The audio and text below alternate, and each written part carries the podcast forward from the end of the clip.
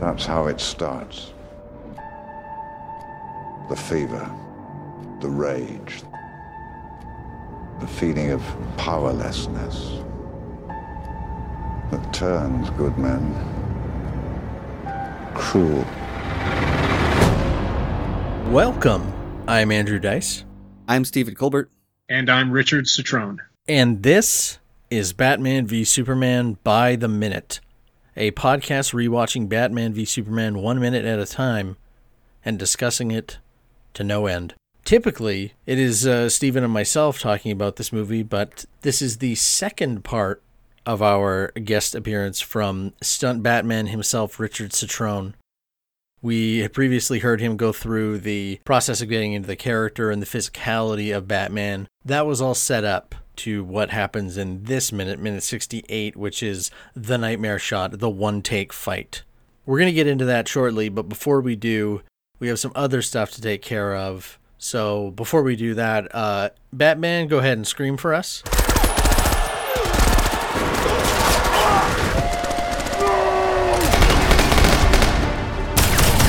Follow-up from our previous minute's hot topic, the symbol emblazoned on the trucks being used by Batman's troops.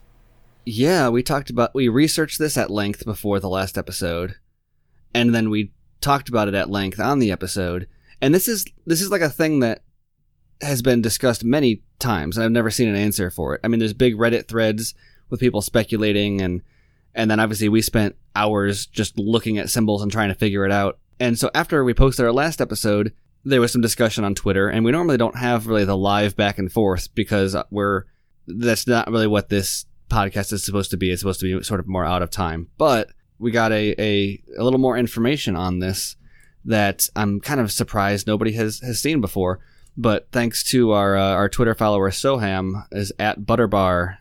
There's Batman v Superman concept art of this truck that has been out there presumably this whole time.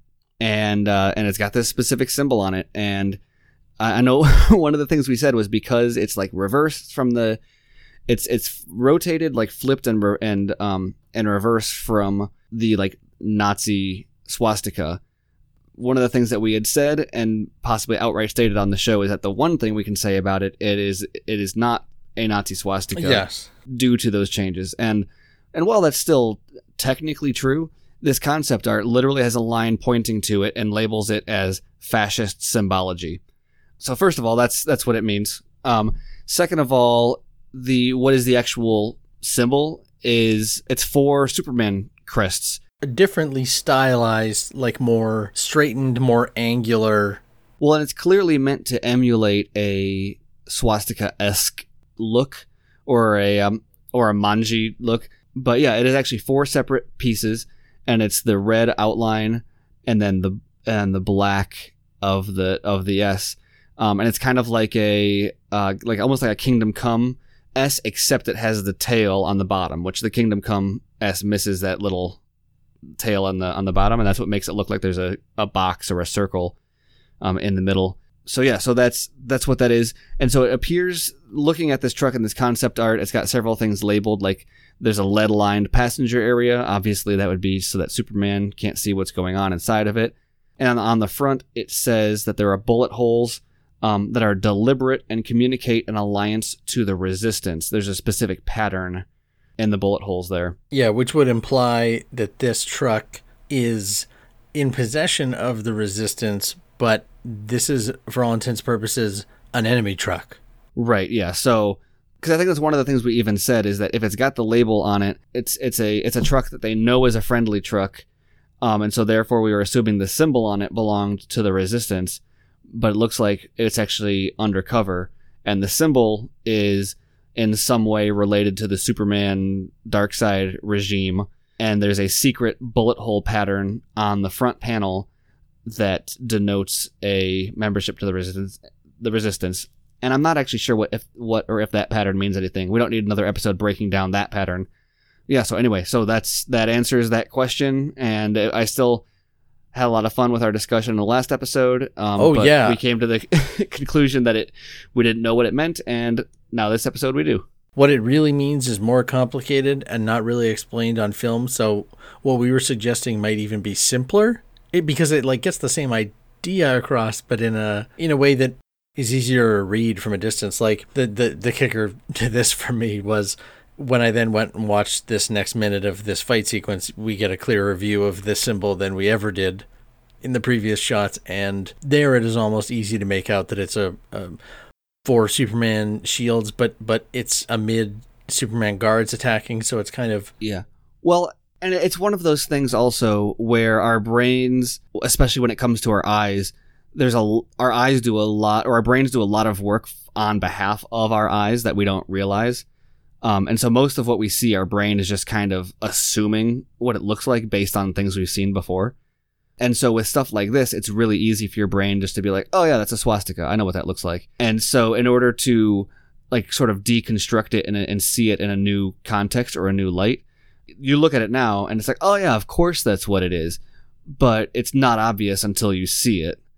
But prior to that, you're trying to fit it into the context of, you know, whatever symbols that are similar that you've seen before. So it's swastika, it's whatever, which obviously it is intended to emulate because it's labeled as fascist symbology.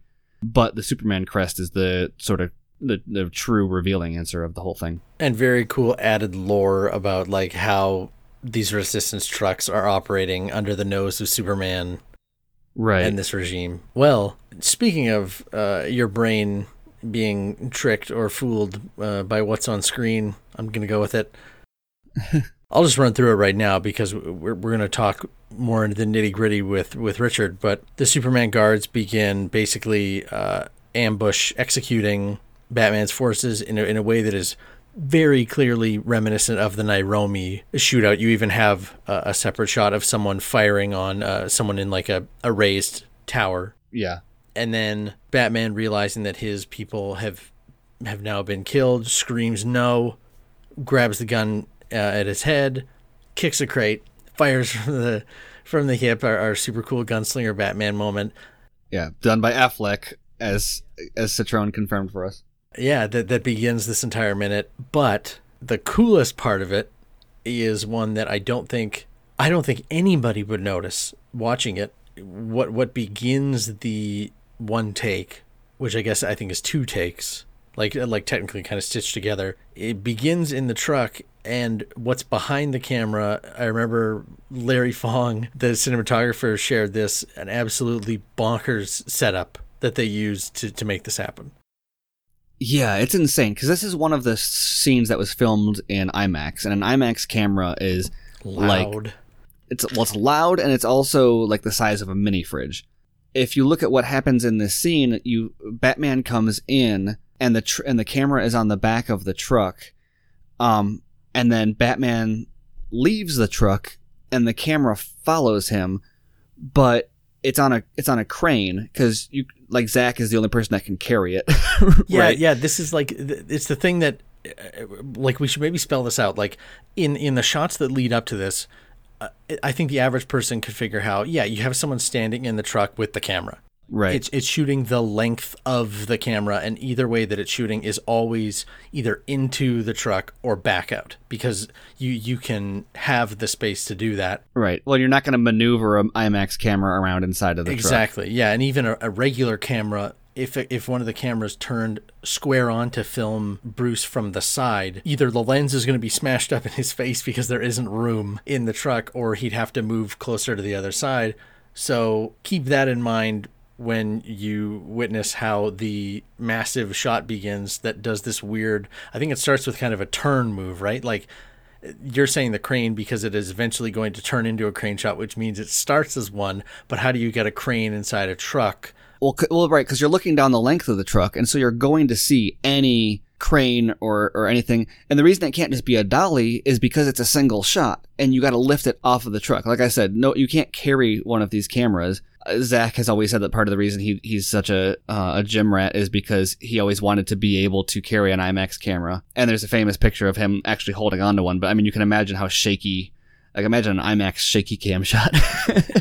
um, and that would be cool. But I mean, that's that's so impossible. So what happens is, this is, this is insane, the number of different things that Larry Fong accomplished in this shot, all coming together at the same time. Um, if you want to hear the whole story from his mouth, I think he's told it a couple times, but check out the um, Comic Book Debate podcast with the Farookies. When he guested on that, he, he gave a great story about, about how this came to be. But what he explains is that they actually cut out the side of the, uh, uh, like a slot on the side of the truck so that they could fit a crane arm inside to support the IMAX camera. And so that guides it down and out of the truck smoothly. So, you know, easy enough, right? And so then you have this tracking shot.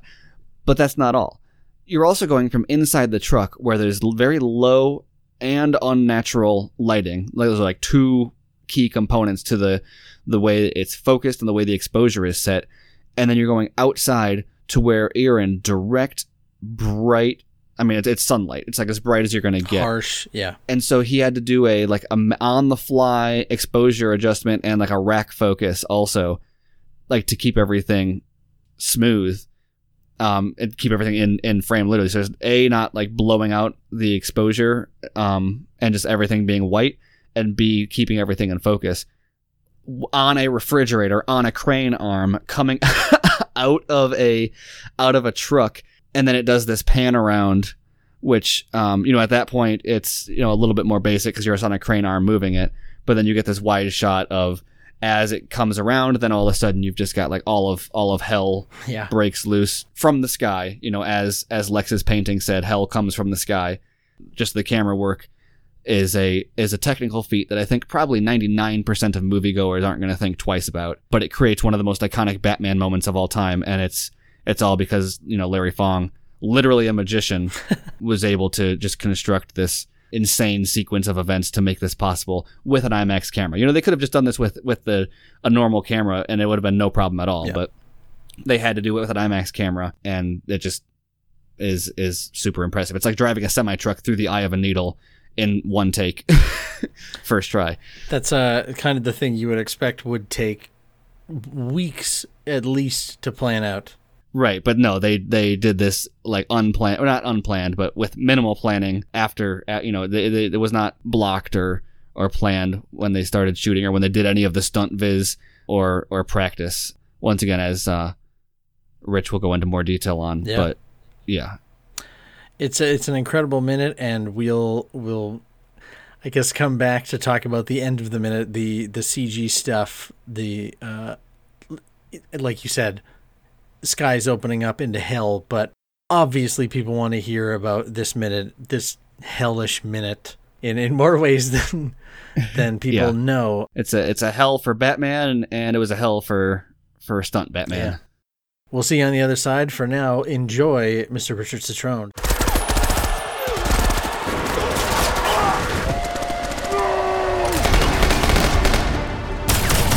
I remember this being the first time that I thought, boy, Batman looks like a shark.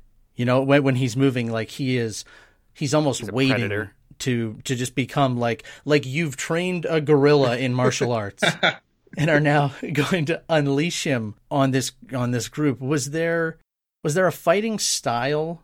Obviously, Stephen and I, our, our knowledge of martial arts has, has gotten rusty over the years. But someone who, who would be more familiar with martial arts, uh, was there something there that you wanted to bring in that, that you hadn't seen in Batman? I know that the average moviegoer would say they know how Batman fights, but even for a comic book person, it would be tricky to, to narrow down what his style is or what his kind of operating, you know, thinking is when entering a fight against one person or right. a hundred. Well, Batman in the comics, as you guys know, like he's trained in, in many styles of martial arts, and uh, Damon, Carl, and I have been training partners for geez many years, um, since the late eighties, um, in martial arts. You know, so we were fortunate enough to have an instructor that that um, loves uh, loves to learn and train in a vast array of different martial arts. So we got that passed on to us. So we we've you know we're proficient in, in a number of different martial arts. So we tried to bring that knowledge along with some other members of the team who have knowledge in some arts that maybe we're not as proficient in, and throw some of that stuff in there too. So it, we tried to just really, from our, our knowledge and the, and the knowledge of our team, just come up with, with um, a, a vast array to make uh, to make Batman look like he should. Like he he is very um, very proficient in, in a number of different styles, mm-hmm. and we tried to show that uh, in with the with the choreography. We've kind of spoken before about how some directors either don't don't particularly care about, you know, the intricacies of, of an action scene, like they leave that to people who are more well trained in that, or some directors who really, and for some audiences, action happens, you know, and, and it isn't doesn't need to be profound. Whereas in Zack's films, every fight scene tells a story. Um, the storytelling doesn't stop when the character starts uh, entering into a fight or a battle. So I guess we've kind of spoken broadly about the approach to the character. This sequence in particular, the nightmare, you could probably say the nightmare shot, and everyone would know, you know, what you mean. Um, on one hand, this is, like we're saying, getting to see Batman, you know, as kind of the unstoppable force that, that comic book fans have kind of been waiting to see. But on the other hand, it isn't, it doesn't strike me as a typical Batman fight. Right. Yeah, it's not, well, it's not a typical Batman scene. I mean, you have, you know, Batman walking around with carrying guns. You know, he's got a primary, yeah. he's carrying on a sling, he's got a secondary on his hip. You know, you, you just, you, you never see that. So uh, I think it's just, um, it, it's like, to, I know to the audience, it was probably pretty shocking when people saw that, saw that first time. Yeah. And, um, uh, you know, the interesting thing about that scene was that was, that was added like at the last, uh, not the last minute, but after shooting had already started, that scene was added. So that was, because with the fight scenes that we did, we, we were rehearsing months. I mean, I, I can't tell you how many hours I put into rehearsing the uh, Martha Rescue, the warehouse scene, and then the Batman Superman scene. Like we put so much time in, but that one, that just kind of one of those things that was a decision made, you know, and then we just started you just started working on it. So it, um, is that harder, or is it easier or harder for, well, I guess maybe as a performer, it would be different than whoever's behind the camera, but to do it in, in as a one take versus a, versus stitching it together from, from multiple angles. It's way, way, way harder. And the, and the thing about it is that it, it, I, it, I uh, it's funny because when Steven asked me about doing this and was like, oh, we're going to go over the nightmare scene, it's like, uh, like I, Uh, you know, I'm happy to come on and do the show, and you know, but it, that's that one scene that I still cringe when I watch it, because um, it was really tough for me. That was that was the toughest day. I've been in stunts for twenty-seven years. That was the toughest day of my career, because we shot most of that in one day. Wow, that's crazy, right? Because you you look at the warehouse scene we did. I think it was a week, week and a half, seven to ten days, something like that. Ooh. Was the warehouse scene. It's especially crazy because, like, I've I've heard um, Larry Fong talk about it on um on other interviews, because he did some crazy stuff. They had a an IMAX camera the, the size of a mini fridge in a cutout side of the truck coming out to get to capture you in the. In right. the Yeah, uh, that's it's insane to me that that was pulled together at the at the last minute. I know you, you said you cringe, but I I don't think. You know, I've never cringed when I watched it. There's there's a there's a lot to that, if, and I'm talking. I'm not talking about the final product as far as everybody who's involved, who who who worked together on that. I'm talking about me personally. Oh, oh, like you remember the? Well, it was really it, it was it was just some bad luck. I had um, I had a family emergency the night before, and um, I got I maybe I got an hour's sleep. Maybe, and, you know, it involved my son, so I was very concerned, and so I think maybe I snuck in an hour, and I and I, I I can remember, I can remember like it was yesterday, climbing up into that truck and and rehearsing for the first time, and and jumping out of the truck and doing everything I can to not fall flat on my face, and then going through that fight, because we split the fight in half, you know, it is a pretty long fight. And just getting through that first half, I was wiped out. I had zero in the tank. I was so, so exhausted. And I'm climbing back in the truck and I'm thinking, oh, my God, like, how am I going to get through this day? I, I I don't know how I'm going to make it, you know. And I, for, somehow I got through the day. My Damon's feeding me Cokes, and I, I never drink soda like that. Like, it's, you know, it's just not good for you. It's too much sugar.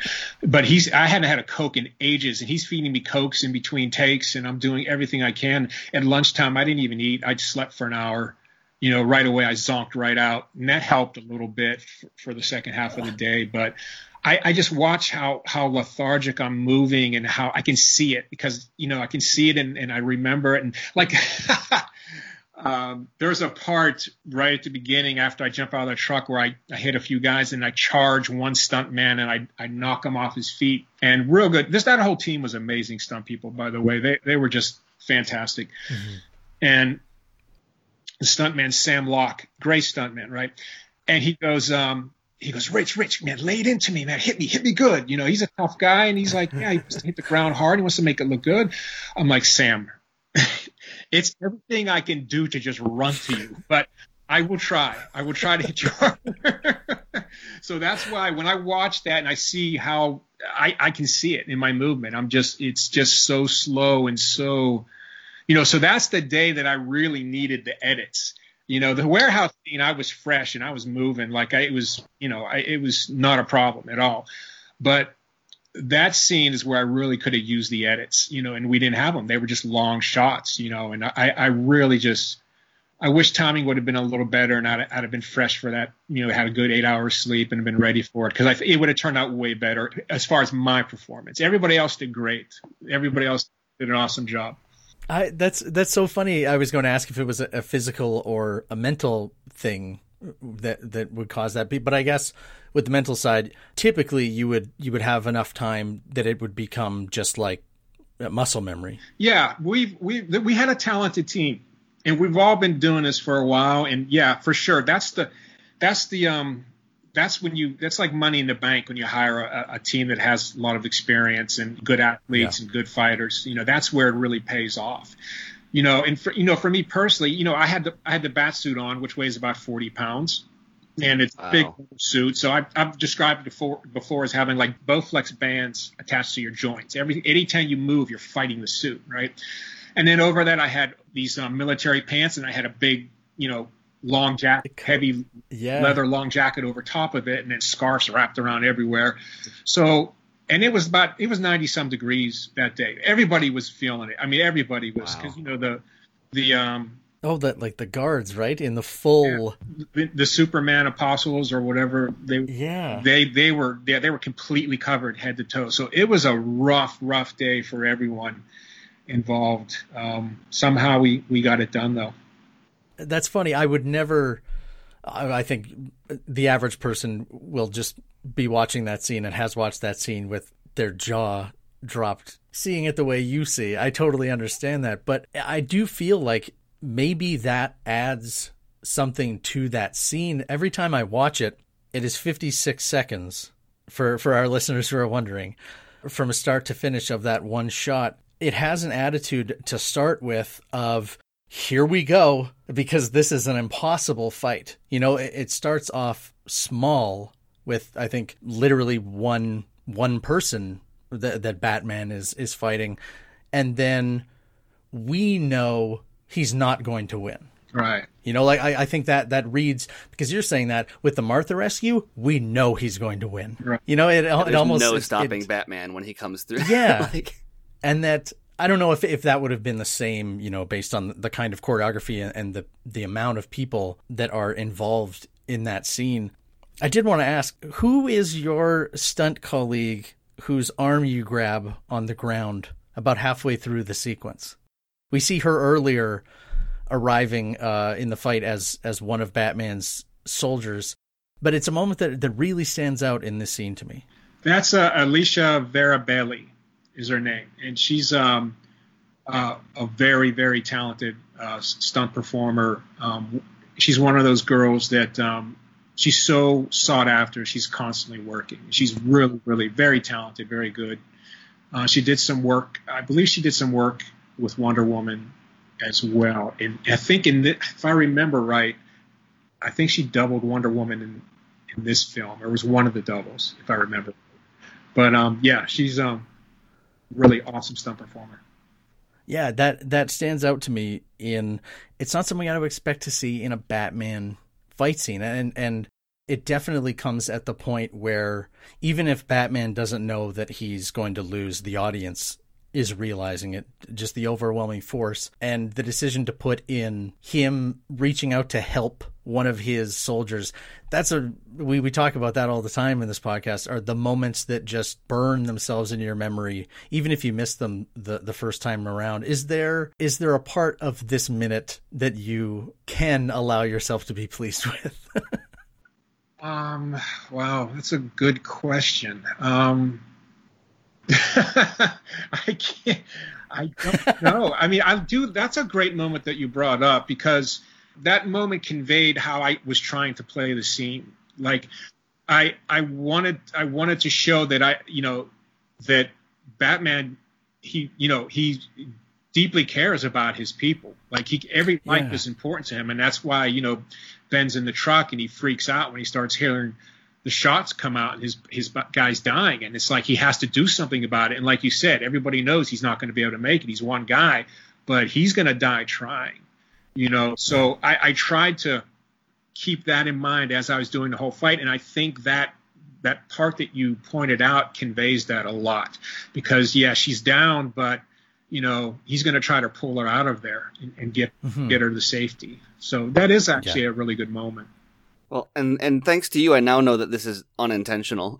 But um, you're ta- you were talking about your sort of fatigue and just general, um, like how exhausted you were um, while recording this.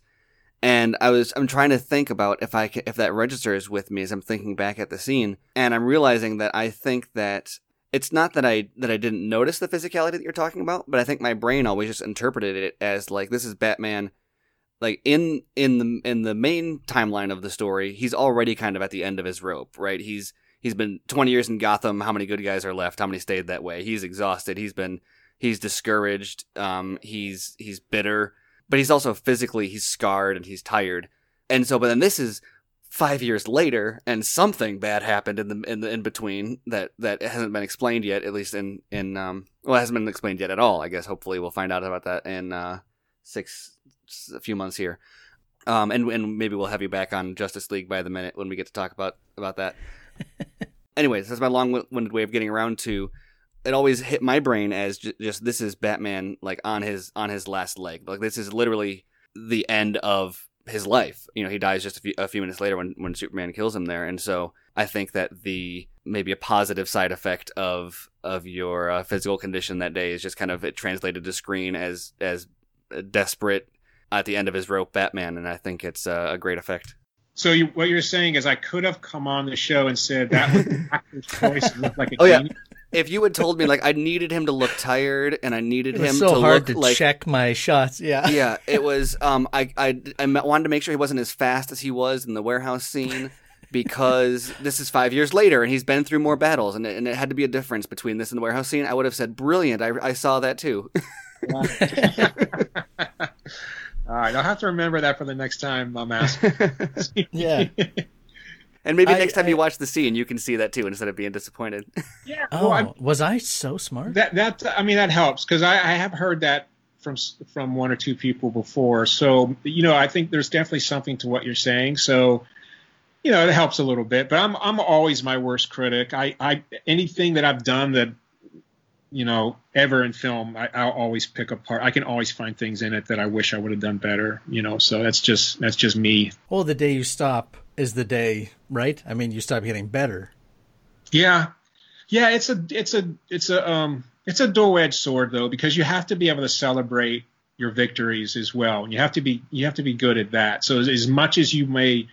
You know, it's important to self-analyze and, and, and, and improve your weaknesses and see what they are.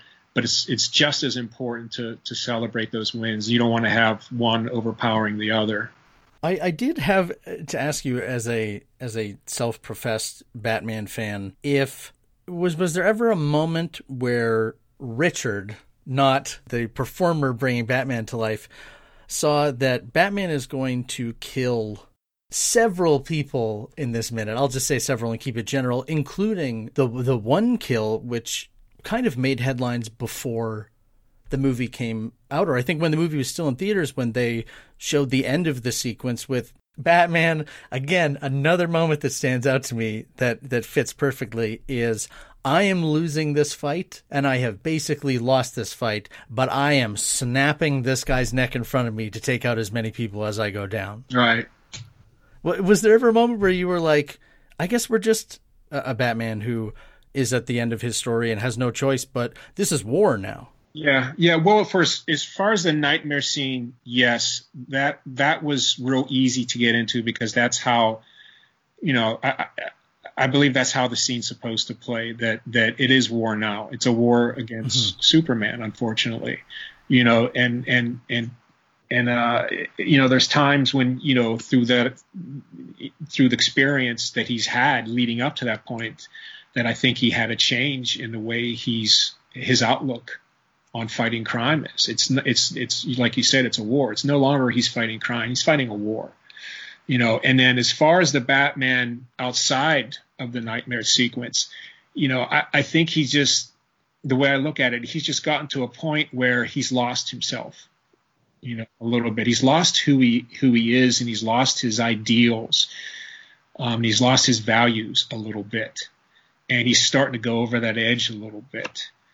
Um, so that's that's why why I attribute that. He's go, he's gone too far a little, you know, and he's he has killed, you know, a few people, like you said, and um, I think he needed someone like Superman to come along. And once he realized that this guy is is not what he thought he was, I think he needed something like that to snap him back, snap him back to the person that that he was and the person that he set out to be when he decided to fight crime in the first place.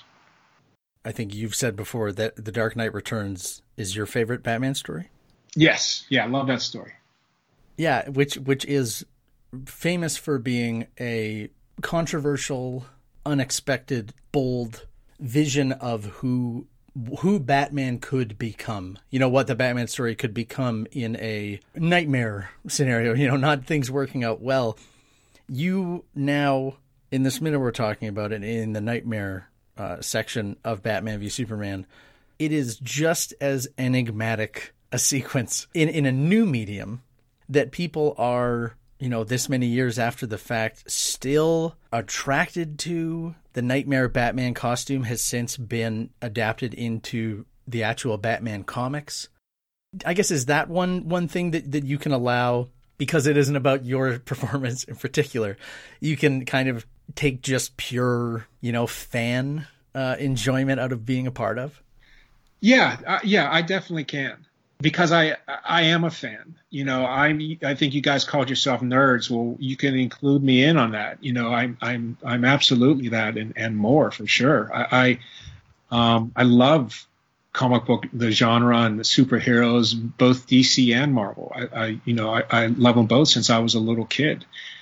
And um, so I can, you know, I can definitely access that that non-performer side of me and that, that strict fan side of me, and, and really appreciate, you know, appreciate that and appreciate what we did, you know, throughout the whole movie. I mean, it was that was, you know, that was my dream come true. I, I wanted to play Batman since I first sat in a theater and watched Michael Keaton, you know, watched his action and watched what was going on. I've, I've wanted to do it since then, and I, it's been a dream of mine. So that's the fan in me, you know, because a lot of a lot of stunt performers, you know, great stunt performers, they'll get a job like that, and it's just another job. You know, they they'll do it well, but it's just another job. But you know, for me and for other people I know too, it's not just me. There's other there's there's there's more of us in stunts than just me, you know. Um, it's it's I mean it's huge. It's it that.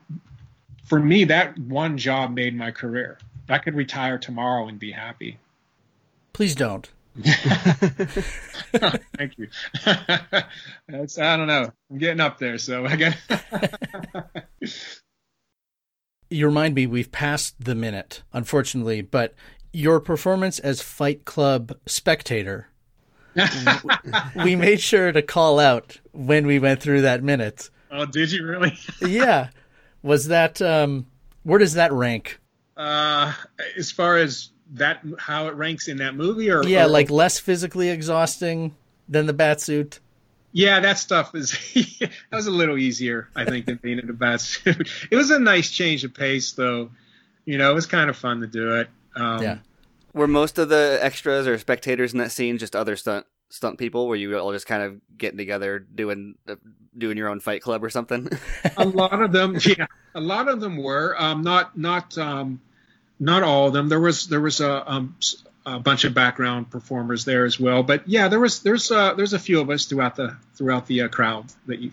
I think that's the um. I, I have very few complaints. And this isn't even really a complaint so much as like a, a half joke. But um, very few complaints about this movie, and um, one of them is that uh, I wish that was Matches Malone. Um, I wish Affleck was playing Matches Malone in that scene instead of with the mustache, uh, instead of Bruce Wayne. Yeah, yeah, that would have been cool. Huh?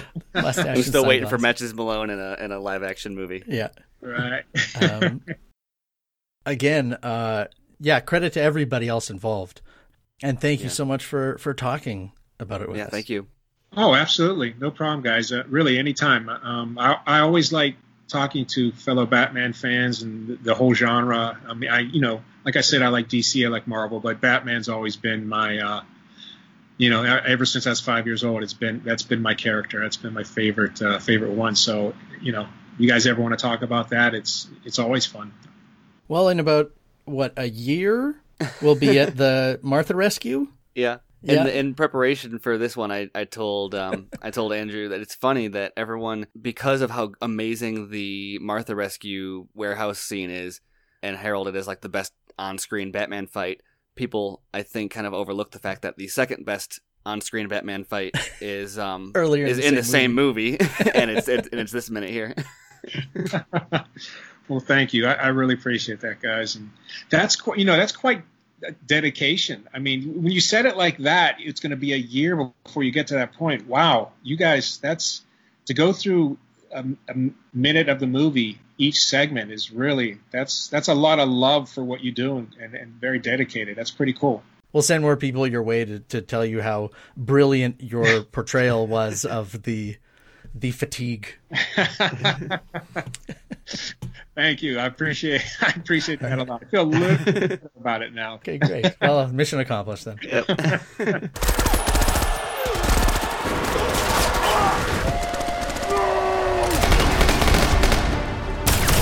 What a great what a great interview Richard gave, despite those two kind of just simpering hosts, hey? Yeah, it's um it's As I as I said leading into the interview, it's crazy how much went into this scene from a like a filmmaking perspective. I talked a lot about Larry, and then we saw just how much Richard had to go through yeah. making this. That entire Sun that team, right? Yeah, exactly. And he's and he's so hard on himself over it, but that's literally something I never noticed until until he pointed it out. That I think that it really does fit with the just like tired, worn down Batman. But yeah, so extending from that though, you go from from this like very practical based cutting out the side of the truck for. for this IMAX camera, and it pans around following this single take from uh, the exhausted and like heat-stroked drinking drinking Cokes for the first time in years, Richard Citrone beating up Superman Nazis, and the camera comes around, and as it pans around, all of a sudden you start to see just like the sky is opening up, and these parademons are coming down. And these weird, um, like insect-like demons are carrying away Batman soldiers. I yeah, think well, I think the the moment that it's always for me is I'm I'm following Batman, you know, in this fight sequence, and then I think the minute technically ends, he is like just beginning to snap the neck of the one Superman guard, you know, unfortunate enough to be in front of him when he's knocked down to his knees, and that's usually the time where I finally like pull back and look behind him. But, yeah. but watching this minute, paying attention to what's going on, like in the background, it is insanity. Like it is. Uh... Oh, yeah. Well, I think you talked about, uh, was it the first minute of the nightmare about the comic, like the double spread? Oh, yeah. Um, and, th- and here's another one of those moments right on top of that one where you've just got like fire pits and helicopters and parademons and yep. explosions and gunshots and like... It's just, it's absolute insanity. And then you've got multiple different types of parademons too. Like yeah. there's these like really locusty, locusty looking ones, or like more um, like praying mantis looking yeah. ones that are creeping around and, and jumping and, and flying off with dudes. And then Geonosians. Yeah, exactly. And then this one like, or there's a few I think they're just these giant brutes that I think yeah, are more comic accurate. Yeah, and they're wearing like I think they're wearing human armor, and yeah. um, and they definitely have human like assault rifles that they're that they're carrying around, which just gives them a whole much more like twisted mercenary kind of look. Like the like the the bug like ones are just kind of seem like drones, whereas these guys feel like guns for hire almost, right? Because they made a decision about their you know they're like they're wearing armor and and, and wielding weapons, and uh, and also they look like. Like if you're, it reminds me of almost like Halo. Like what are they? Are they literally called brutes, or what are the? Uh, are you picturing the elites? The elites, yeah. Where like I imagine if this is a video game and you go into a room and there's one of those dudes, you're just like, oh, seriously, I don't have time for this. Like basically, like the sky is on fire and um, Batman's forces are routed, picked through by Geonosians and elite, or as they're known in their native tongue, Sanghali. Um, I'm a huge nerd. Well, and it's like, you know, almost from the start, I think it's kind of obvious that he's going to lose. He comes out and he's already exhausted, and he's, you know, this is not the first fight he's had in the past five years. Yeah. And there's just so many of them. And especially as the camera continues to pan, the way that it reveals more and more of what of what's coming, and this sky, it's just a cloud of of yeah. these things, and you're like, he's not gonna make it, but it's Batman, so you're kind of you're like you're waiting for something to happen, right? You're waiting for him to like pull something out of his utility belt, or or for someone to sh- you know for the rest of the Justice League to show up, or right, something is gonna happen. It's Batman, he's gonna make it. Nope. I guess we'll find out that in the next minute, but. Yeah, uh, he could still, you know, maybe maybe this throat, this neck snapping is, is what starts to turn it all around yeah. for him. I, again, we, we'll go on record as saying, you know, how how appreciative we are that, that uh, Richard Citrone wanted to speak with us about his part of the movie, and hopefully we'll be able to get him back to talk about his other, you know, one or two other scenes that people talk about yeah. where where he's handling a bulk of the action. Mm-hmm. For the time being, now is a good time. We should get back into the habit, because I imagine some people will be listening to this episode to, to hear what Richard has to say behind the scenes. And uh, boy, if you like that episode, you uh, would sure love to follow us on Twitter at B V S by the minute. Um, find us in, in iTunes and uh, whatever podcast app you're using to listen to this or all your other podcasts. And again, I I, I love that it's my favorite two-star review I've ever gotten in my entire life, and but all of the five stars are also incredible. So if you like what we're doing, or if you enjoyed the um, interview, please leave a five-star review. That, that goes a long way, and we love reading them. Yeah. We should also say, if you haven't already, Uh, you can head back a little bit, listen to the first episode of Justice League by the Minute, which we have on our feed here, and also able to be subscribed to in iTunes or your podcast server of choice. And you can follow that at J L by the Minute on Twitter as well. Strap in, because we got a whole lot more coming. Hopefully more work for Richard, uh, as we heard him talk about in the interview. His, his work as Steppenwolf, the arrival of Zack Snyder's Justice League, hopefully means we'll see more of that in a good way. I don't know how to say that. I, I mean, I feel like it's hilarious that we're going to go from talking about this minute, people can't stop talking about this minute, into, oh, the next minute is the one where evil Superman shows up and uh, roasts well, Batman's friends. Yeah, no, that's the crazy thing about this. It, like, I almost feel like The Boy Who Cried Wolf, because every minute we're like, man, we've been waiting for this minute for a long time. And then we get to the end and we're like, man, but this next minute coming up. There's nothing but wolves. Yeah. Hungry, savoring the meal to come. Minute. Do you want to say it, or should I? You say it. We'll see you in minute sixty-nine. Night.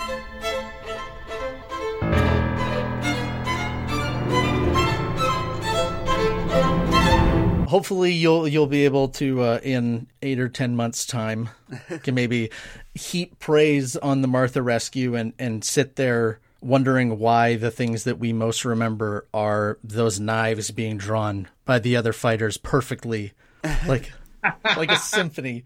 Was it? That, that is. A, oh, I wait for that every single time. Yeah. yeah. That, that that scene brings back really great memories, because a lot. Of, I mean, a lot of that team are really good friends of mine, and we, and most of those guys we've worked together in a lot of different projects. So that yeah, that that four on one fight brings back a lot of good memories. Really. A lot of fun. We'll get there. yeah, let yeah. me know, guys. I'd be happy to come back on again.